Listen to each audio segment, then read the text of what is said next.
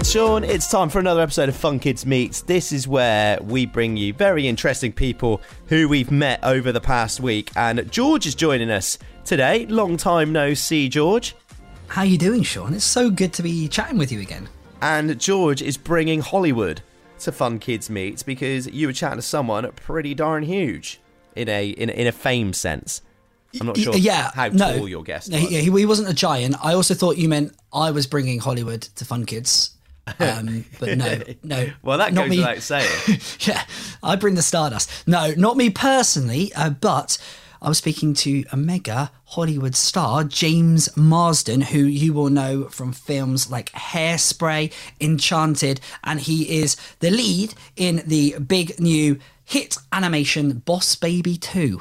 There you go. And he's five foot eight, in case you were wondering. Yeah, not a giant at all. No, not but perfect, perfectly normal sized. Absolutely. Um, also, interestingly, um, is that we've kind of completed a set here because James Marsden um, also co-starred in Sonic the Hedgehog. And I interviewed the Sonic the Hedgehog half, and now you've interviewed the James Marsden half. So I feel like we've got a complete set there.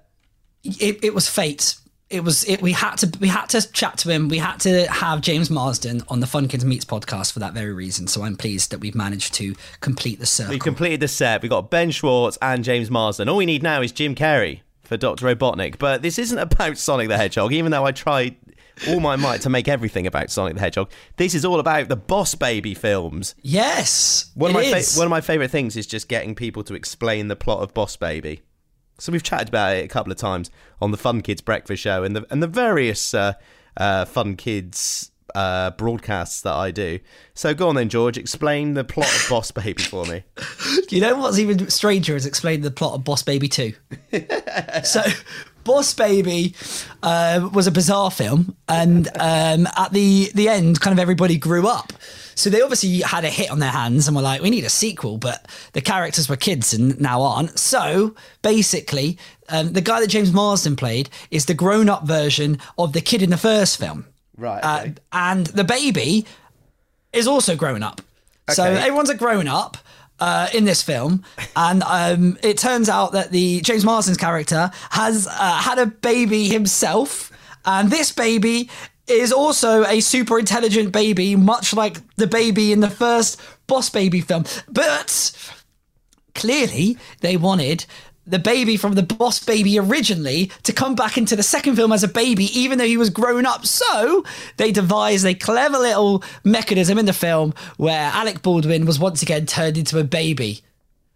See, I told you. It's always great hearing people try to explain the plot of Boss Have I sold? Have I sold it for you? Oh, I was sold a long time ago, but you've not done you've not done the Boss Baby brand and, and franchise any harm, George. So, what? Give us some little behind the scenes tidbits of your interview with James Marsden.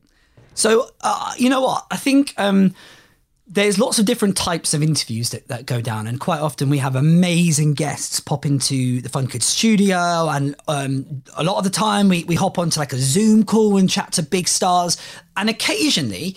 We, as presenters, go to these things called junkets, and basically, it's where big old movie stars like James Marsden um, are speaking to lots of different people lots of different radio stations and interviewers throughout the day and you kind of pop in and you have five or ten minutes with the star. Mm. Now as a presenter sean i'm sure you'll agree these things can be a little bit stressful They because are high pressure scenarios. it's high pressure because you you pop yourself you know you, you land yourself in the interview with the star and you've got like five minutes to chat to them or five or six minutes and you know you are reminded by the people behind the scenes as you go how long you've got so it's kind of like the pressure is on you can't waste any time in these interviews can you no, you can, and there's no time to kind of make friends either. You just need to make sure your questions are immediately good and engaging, and make them want to be mates with you. And this is where the, the problem slightly came in with James Marsden. Now, look, before I say anything, James was a great guy. I really enjoyed chatting to him in my very brief chat. Um, but when time is precious in these interviews, I made, I guess you could say, a slightly rookie error um, of wasting a few minutes talking about the weather. Oh no, precious time. Now, now, let, let- to be fair, it was interesting. We were zooming. I was like, James, where are you at? He was telling me he was in Texas, and I it was a, it was a cold, rainy day here in London, and I was asking about the weather in Texas, and it was interesting. You'll hear it in a few minutes. It, it's it's it's very interesting stuff. That said, I got to the end of the weather question and I had a whole list of questions. I'd watched a film, I'd devised loads of different interesting questions, and I just thought we'd we chat about the weather to get get ourselves warmed up. I asked the weather question, and then I see on my screen the PR person from behind the scenes of this press junket's like two minutes left. I'm like, how am I wasted half of my interview talking about the weather? So you got all the bonkers plot points of Boss Baby, and you've just got. I can't wait to hear this weather chat, George. This is. Uh, no. Well, yeah. As you as you listen to this interview, just laugh at the fact that I've wasted precious time with the Hollywood A-lister talking about the weather. But you know what? I feel like it's it's the inner Brit in me. It's the most British thing I've ever done in my life. I'm with a Hollywood A-lister and I'm talking about how bad the weather is. It actually, you're, you're when you listen in, it gets to a point where he clearly realizes how little time I've got before I've realized because he tries to wrap up the weather talk so we can get into talking about the film. And at that stage, I was like, oh, okay, let's crack on. Um, but really really interesting chat with james. He's a very nice very sincere guy. And as you're here um, he did something really cool with his kids when they were younger. And i i'm just putting it out there. If you if this comes about in a few years' time. But I gave him, I think, a really good idea of a way that he can make loads of money off what the thing that he did with his kids when they were younger. You'll hear all about it. But just remember, remember, I came up with the idea, and when I go to sue James Marsden in five years' time, uh, it's it's, it's on record here. You can okay? see why you ran out of time in the interview, George. Just here trying to shut you up so we can get the interview on. Should we play it's, it? It's a short podcast. This bit's only meant to be five minutes. Well, right. it's a good job because I only got five minutes with James. Right, here we go. Here comes George's chat with James Marsden. um, hello, James. Uh, how, how, how are you, first of all? How's your day going? I'm great. Yeah, doing well. How, how are you? I'm very good, thanks. I'm, I'm well. In these in these virtual times, where are you beaming in from? Uh, we're in Austin, Texas right now. My home in Austin. Yeah. Oh. Where where where does this find you? Are you in? I, am on the I'm on the outskirts of London, and it's okay. a very grey day. Um, uh, that time of year, I guess. Yeah, it is. I, I, it's probably much nicer in, in Texas. Uh, we don't have to talk about it. it's like sunny and 85 degrees. Yeah, no, no, no, everyone in the UK hates you. Um, no, let's not let's not talk about it uh, uh, because um, we are here to talk about something much more exciting than the rubbish weather in the UK. Uh, because you are the voice of um, a, a, very grown up Tim in the Boss Baby family business, which is uh, super exciting. So, can you tell us a bit about you know Tim and where he's at in this new movie? Yeah, well, it, it, started. It was a fun thing for me because I, I have three kids, and my two youngest uh, and I got to experience the first movie together. Um, so we became fans of the first movie, and now to step into the sequel and be a part of the team is pretty pretty um, uh, fun thing for me to be able to say, to, you know, that I was a part of.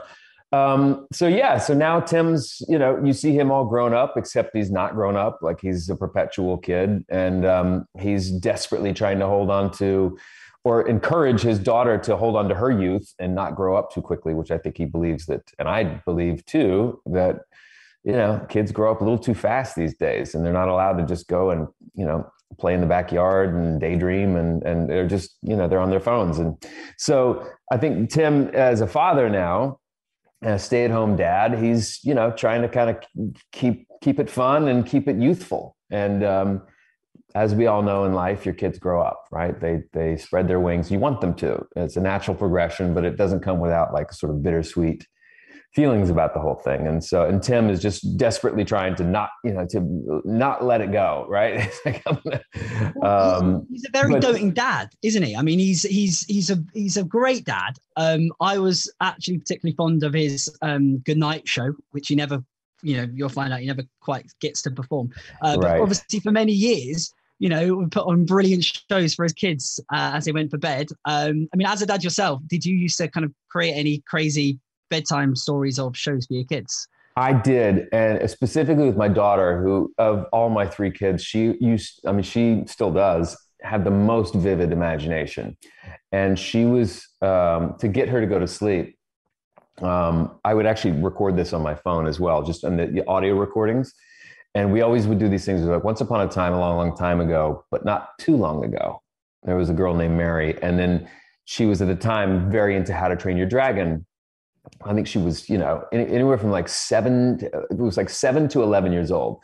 And every night I would just have to, on the fly, improv, come up with some story where she meets some crazy new dragon with some crazy new power.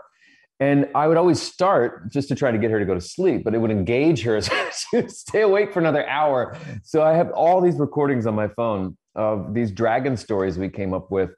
And they're all of them are 45 minutes to an hour long. And uh, so, and then the sad thing was that one day she just woke up and just wasn't that interested in doing it anymore. Right. She was like 12. It's like, I'm She's out like, of, I'm out of dra- done with the dragon phase. I'm actually cooled. I'm just, you know, you don't need to like read me a story to get me to go to sleep. I'm going to go. And so it's like, ah, but so I do have all of them at least documented. So, um, but yeah, I would, I would love it. It's like we, to, as an adult, to be able to be pulled back into that, that sort of youthful spirit. It's always just like, you know, this is the greatest thing. And we, and we don't always do it, right? We're always caught up with our responsibilities as, you know, being adults. And it's nice to, to transport yourself back to childhood. Yeah, that that that fun and innocence, and and not clearly that's something you, you you kind of could relate to with your your character as well. So uh, it's it's a it's a it's a it's a lovely film, and uh, as you say, there is that kind of childhood innocence at its heart, which is, is so Yeah. nice. I was saying I'm apparently out of time, but it was it, it was Oh, it was so I nice. just I, I rambled on to it's so much fun talking about this movie and about Tim and, and what he's going through. It's like I just you can't stop me. It's like you can, if I get to talk about how the great things about what you know how great it is to be a child or to actually sort of maintain that youthful spirit even as you're an, as an adult, you know, I'll, I'll probably go on talking too long and and ruin your time. no, you haven't you haven't ruined my time at all. It was a pleasure to hear about it, and I loved hearing about your amazing stories. It sounds like oh, they Oh. were fantastic. they were great. Well, I hope the movie is is is equally as fun for everybody who's going to check it out. Um, James, really appreciate your time, and um, hopefully one day maybe you should put those stories into a book and release them. I think everybody. would try- like so my daughter now is really into illustration. So we're we're we're starting to talk about like taking some of those and having them, you know, her do the illustrations for a book of each one of them, or you know, a series of them. So yeah, just for just for just for fun and to kind of keep that kind of spirit alive, you know, and keep her one foot in childhood still, and as she gets older and she's you know she do all the normal things you're supposed to do when you get older, but. Um, yeah, that's That a great idea. We're, we're, we're thinking about it. well, uh, hopefully we'll be able to chat again in the future about your brilliant new series of books with your daughter.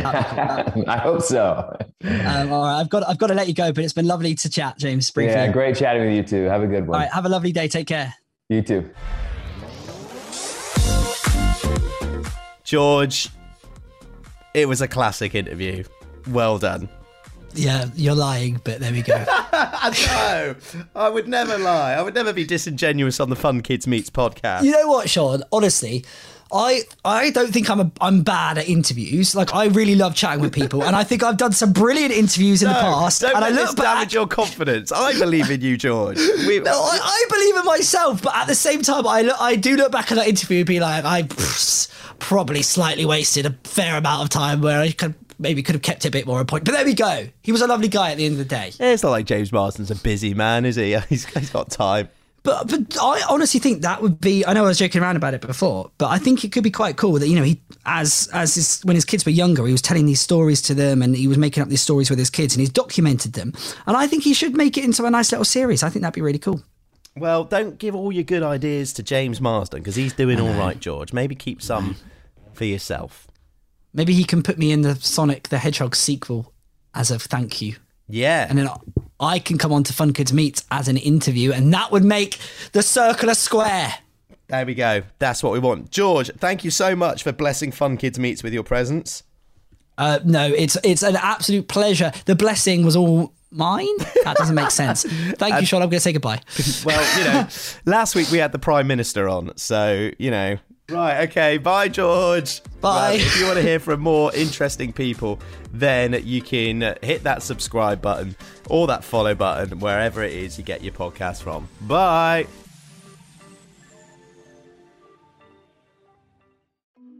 I'm James Stewart, and in Saving Planet Earth, I'm going to be joined by some of the world's top scientists to introduce you to some of the weird and wonderful ideas being trialled to try and save our planet. Led, of course, by your questions. Hi, James. I know that climate change is affecting our oceans. Is there anything that's being done to look after it? And one of the solutions involves dolphin poo. This is Saving Planet Earth, available wherever you get your podcasts.